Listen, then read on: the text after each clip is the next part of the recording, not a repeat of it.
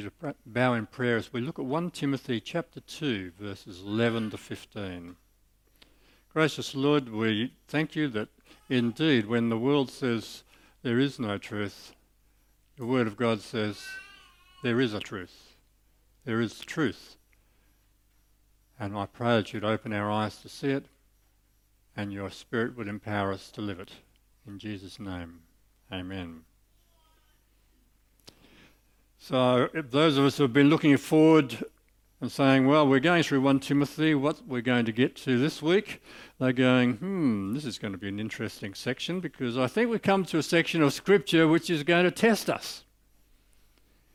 It's going to test what? It's going to test our capacity to talk about important issues in a way that promotes the health of the community.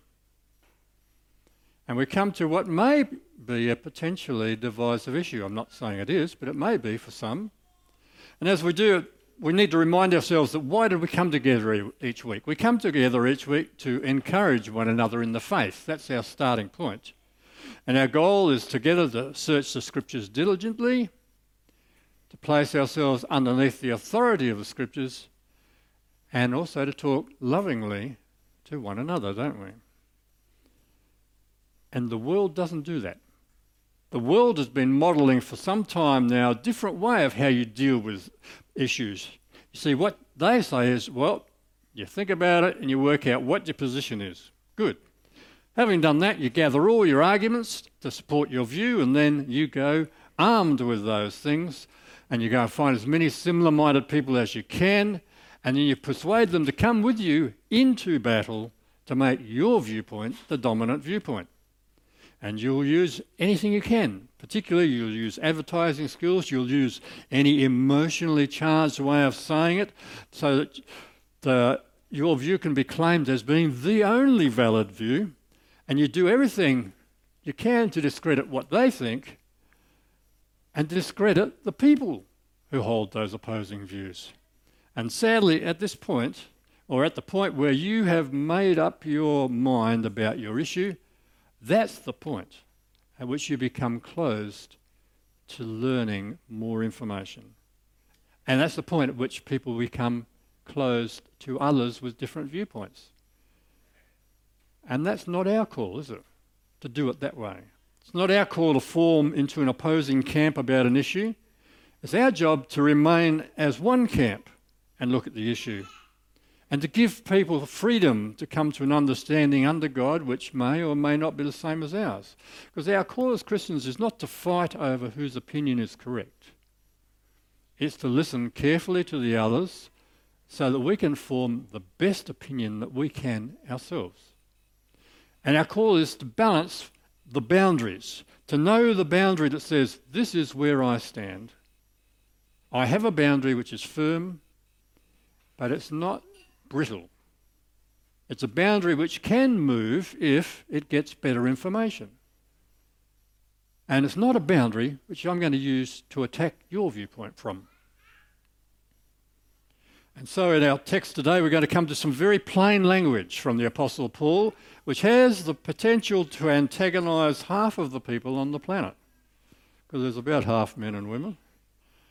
And my prayer is that we'll be able to stay relaxed and we'll be able to stay loving and we'll be able to stay open to learning as we discuss biblical teaching about the roles of men and women. So let's look at 1 Timothy 2, verse 11. A a woman should learn in quietness and full submission. I do not permit a woman to teach or to assume authority over a man. She must be quiet. For Adam was formed first and then Eve. And Adam was not the one deceived, it was the woman who was deceived and became a sinner.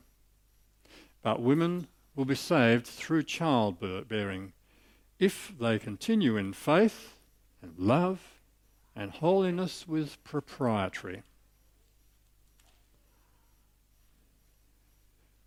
We live in unprecedented times, really, in the history of the world for the status of women. Western culture, women in Western culture, in the democratic, the free market economies that were built upon Christian foundations, have a status that they've never had in the history of the world. And it is an outcome of a biblical worldview. You see, as Christianity spread throughout the world, its redeeming effects that elevated women and set them free in many ways. Because the Christian ethic basically declares there's equal worth, there's equal value for both men and women.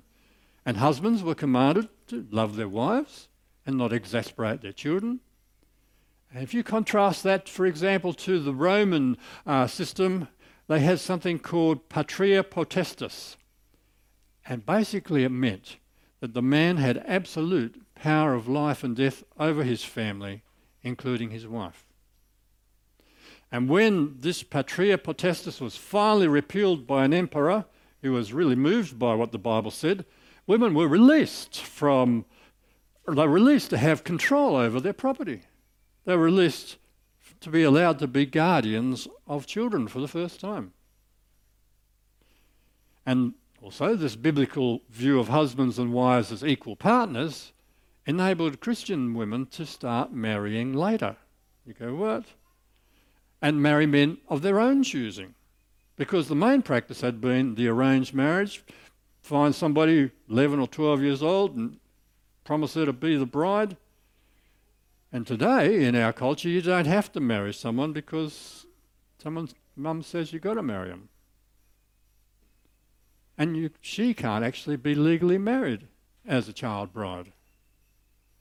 And in non Christians of parts of the world, this is not the case in this very day, in this very age.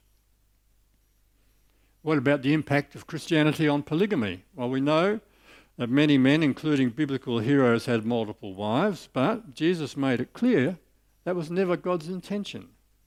Whenever he spoke about marriage, he always put it in the context of monogamy, and he said, the two, not the three or four, would become one flesh. The two. Take two other cruel practices abolished as Christianity gained influence. In India, if your husband died, the woman used to be buried alive on the funeral pyre with you. In China, there's a crippling practice of foot binding, as designed to make women totter on their pointed, slender feet in a seductive manner. It was designed to, oh, you poor thing, I'll protect you. It's designed to do that. And that was finally outlawed only 100 years ago. So, really, take the big picture as a result of Jesus Christ and his teachings, women in much of the world today, and particularly in the Western world, enjoy more privileges and more rights than at any other time in history. And if you just want to see the difference, take a trip into countries that are under Sharia law. See the difference? That's the big picture. Now, before we get to this biblical passage, I want to give a nod to forces that are around, ideas that are around in the world which are trying to attack the biblical worldview. You might remember, for example, from our message on Gnosticism a few weeks, weeks back, that there have been people around since the beginning of Christianity who value their feelings above logic and common sense. And they rely upon their feelings to let them know what's true rather than on their thoughts and sensible, logical understandings. Oh, what a feeling is the basis for their views rather than what does the Bible say? In this arena, you have postmodernists who are saying we're all prisoners of our life experience and our cultures. We can't possibly be neutral, so we can only know our truth. Biblical views, oh, that's just your opinion, that's your truth. And then the, that flows on into gender theory, which says that your biological sex and then your gender, well, they're completely different things. Gender is just the ideas that your culture dreamed up about what it is to be a man or a woman. And so you can dream up your own views about what it means to be a man or a woman according to what suits you. And what's, what's even more, they'll say, it's, therefore it's important that we accept whatever you dreamed up to be valid and we don't want to change your mind because that would be hateful. And telling people they're wrong, well, that promotes violence and oppression, and that can be called hate speech. And then the, there's the feminism stream where feminist theology wants equality for women, and what they mean by equality is different from what we mean by it. And that means for them that they want to oppose and dismantle all male centered systems of power and systems of domination and systems, systems of exclusion. And they think that these systems of male power and privilege have shaped the history of the church. They've even shaped the way we interpret the Bible because they think the Bible is written by men for men. And that means that it's oppressing women and it's silencing them and excluding them from their systems. And women, therefore, need to be re- liberated from this. And cultural Marxism, one more player, sees life, there's a struggle between the powerless and the powerful. Therefore, oh, the men have the power, we have to struggle against them. So I mention those just to say they're out there, and those ideas may, you might, oh, maybe a little bit of that is filtered into your thinking. Uh, and to say also that those ideas are illusions. They're fanciful. They're not right. And they're tools that the enemy is using to try and snatch away our trust in the Word of God. Do you start to doubt yourself? You hear people say stuff and you say, oh, I wonder if the Bible's true. The Bible is true. Doubt what they're saying. You see, when it comes to evaluating their ideas and philosophies, the things that people say about the roles of men and women, we have to make a very a clear fundamental point. And the point is the quality of any decision or conclusion that you come to depends upon the quality of the information on which it's based. See, most people don't scrutinise the source of their information. It just takes too much time and effort. And what most people do is they just pass on what they have heard from somebody. How many times have you heard people saying things about the Bible and you just know they never read it? They're just passing on what someone else said about it. And so, what we're trying to get to today is to base our decisions and conclusions directly on the Bible. We're not trying to make up. And I'm not trying to make up what we're going to say today. We're not looking around at the culture and saying, hmm, everyone else is doing this. We need, we need to match that or we're out of date. And we're not thinking, ooh, that's a bit harsh. That can't be right. We're not saying, such a complicated issue, I can't decide. Uh, I'll just do what seems right to me. We're not saying, well, actually, I want it to mean this, and so I'm going to go look for the verses which justify my viewpoint. No, today we are wanting to stand under the authority of what the Bible says. And this means that if even if we don't like it much, we're going to accept it and we're going to live by it until we understand why the Bible says it this way. Just a couple more setting the scene things before we get into it. And one is this, this, this thing about genre. You know that writing an exam essay is different from writing a letter to the editor. It's different genre from writing a letter to your fiance. It's different genre from writing a car manual or writing a poem or a proverb, a psalm, a documentary, a piece of propaganda, an advertising slogan? Well, in the, the bit that we're looking at today, Paul is writing a letter to his mate Timothy. And because it's a letter, it's a genre of a letter, we understand that it's written to a particular situation at a particular time to a particular person. And it means that some things will be said here which do apply just to that situation, and some things uh, apply to general situations. So some things will be said which apply here and now, and they may or they may not be general rules, which should be applied in every situation. And our task is to try and filter that out, see what it is that is specific, see what it is that's general or what they call normative. And so it'll take us a while, so we'll be in this uh, subject for a few weeks, I think. So let's look at uh, 2 verse 11. A woman should learn in quietness and full submission.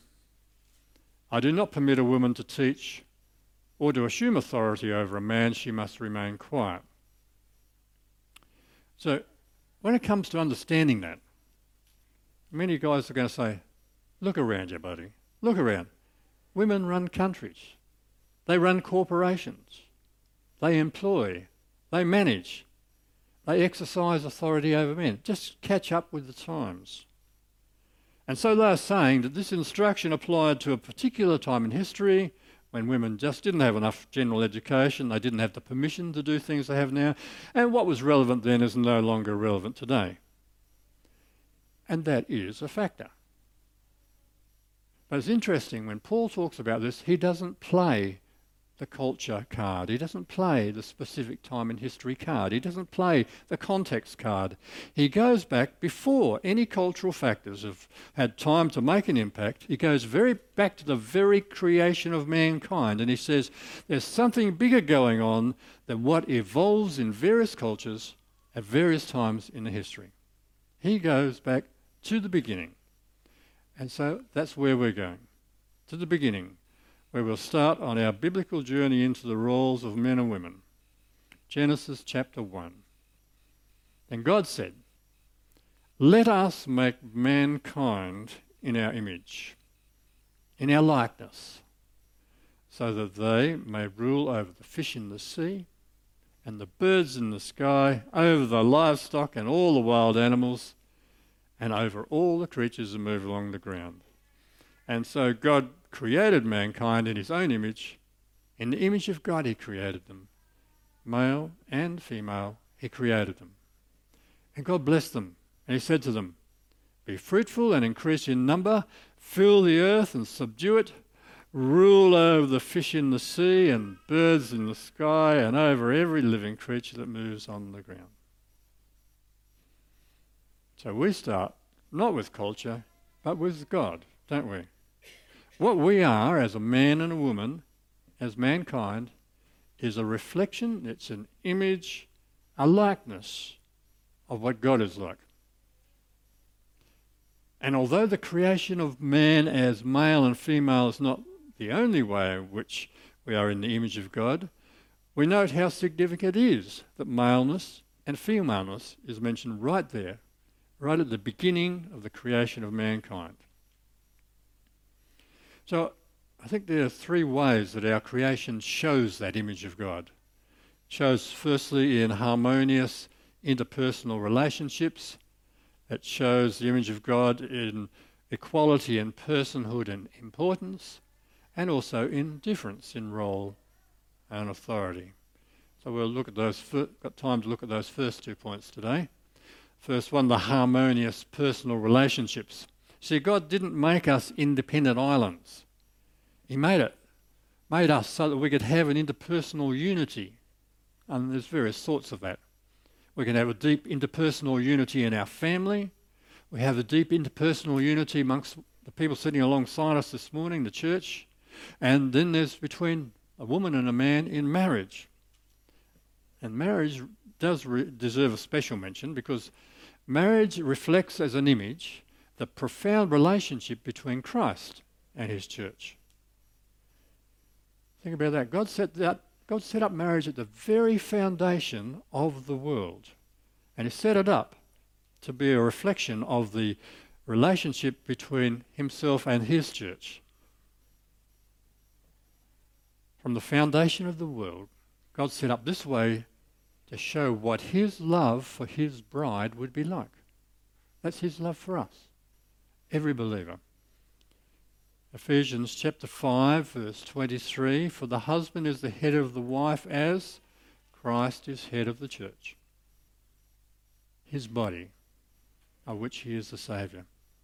So it's not just a physical unity, it's a spiritual, it's an emotional unity of profound dimensions. A husband and wife joined together in marriage are people that God has joined together according to Matthew 19, verse 6. And sexual union with someone other than your own wife, therefore, is really a very offensive kind of sin, and it's a sin against your own body. And within marriage, husband and wives no longer have exclusive rule over their own bodies, but they share them with their spouses. Husbands should love their wives as their own bodies. And the union between husband and wife is not temporary but lifelong. Oops, so this is not trivial. It's a profound relationship created by God in order to p- picture the relationship between Christ and his church. So we're in the image. What are we reflecting? The fact that God created two distinct persons as male and female, rather than one person with both sexes, is part of us being in the image of God. And that reflects to some degree what we call the plurality of persons within the Trinity, because the Trinity has three persons. So, in some way, our male and being male female re- reflects the fact that God is more than one person. And the way the three persons in the Trinity get on gives us some information about how we should get on. Because we're image bearers, we're reflecting in some way a Trinitarian God. And what do we see there? We see equality in personhood and importance. You see, just as the members of the Trinity are equal in importance and in their full existence as distinct persons, so men and women have been created by God to be equal in importance and personhood. When God created man, and man is the word for mankind, it's just man, he created both male and female there. And so that means that men and women are equally in God's image. And both men and women reflect God's character in their lives. And so we should see aspects of God's character or his nature reflected in each other's lives. If we lived in a society eh, consisting only of Christian men or only of Christian women, we wouldn't get as full a picture of the character and nature of God as when we have both godly men and godly women in their complementary differences together reflecting the beauty of God's character. What does it mean? It means if we're equally in God's image, then certainly men and women are equally important to God and equally valuable to Him.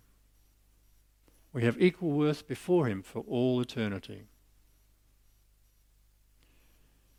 And that means that because both men and women are image bearers or reflections of God, that no one should feel proud about that or no one should feel inferior about that because neither sex is better or worse than the other. You shouldn't feel proud or inferior because you're a man or a woman. And if God considers us equal in value, then let's wholeheartedly embrace that fact because that's a fact that's going to last for eternity.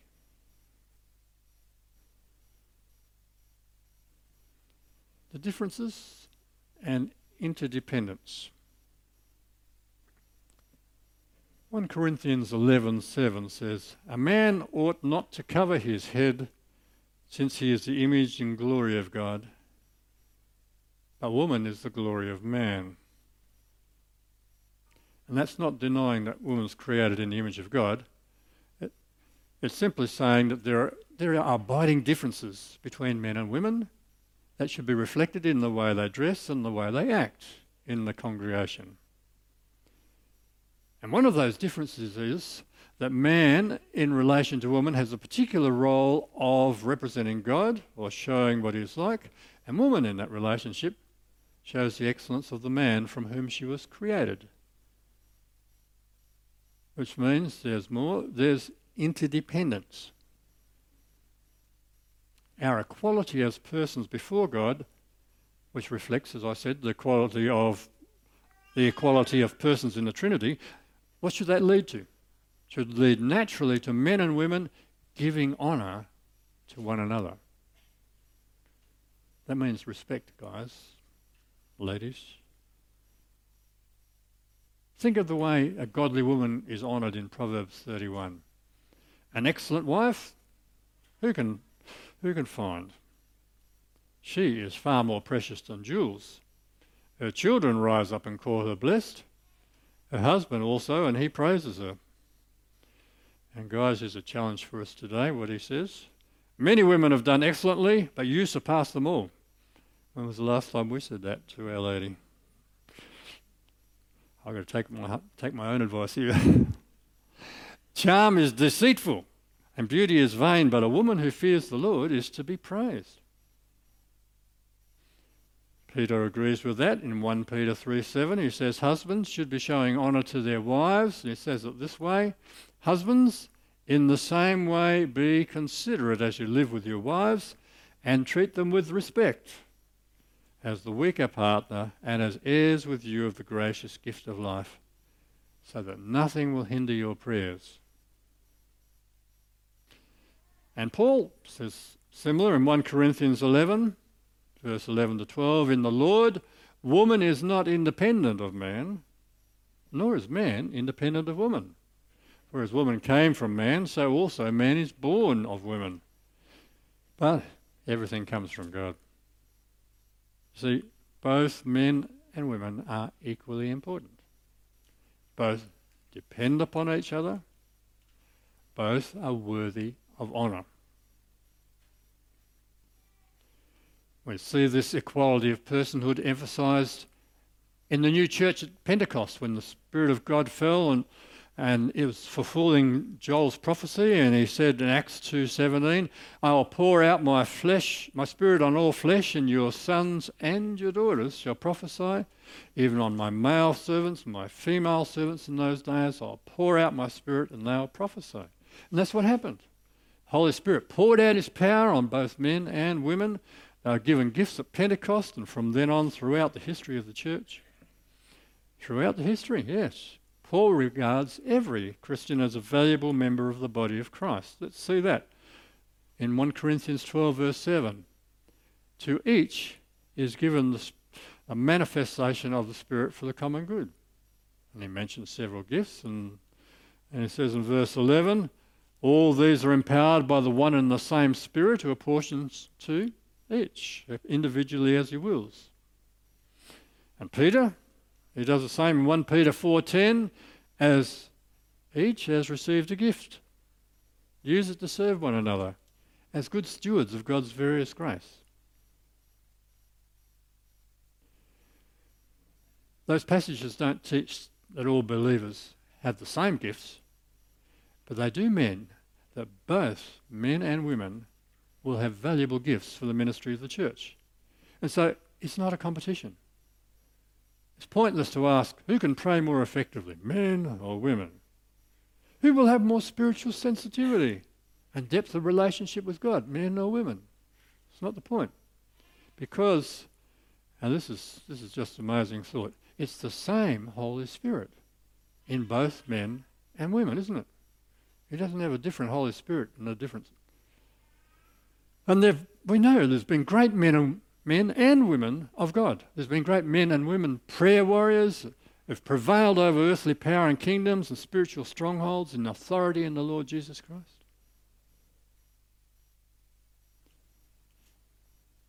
Have you thought about how the ceremony of baptism emphasises equality? At Pentecost, both men and women were baptized. You know, saw that in Acts 2.41. Those who accepted his message were baptized, and about 3,000 were added to their number that day. What did they have before this? If you, under the old covenant, the sign of membership of God's people was circumcision, which was obviously only given to men. But in this new sign of membership of God's people, baptism, that's men and women. And there's equality of status, Paul writes in his letter to Galatians, verse 3 chapter 3, verse 27. For all of you who are baptized into Christ have clothed yourself with Christ. There is neither Jew nor Gentile, there is neither slave nor free, there is neither male nor female, for you're all one in Christ Jesus.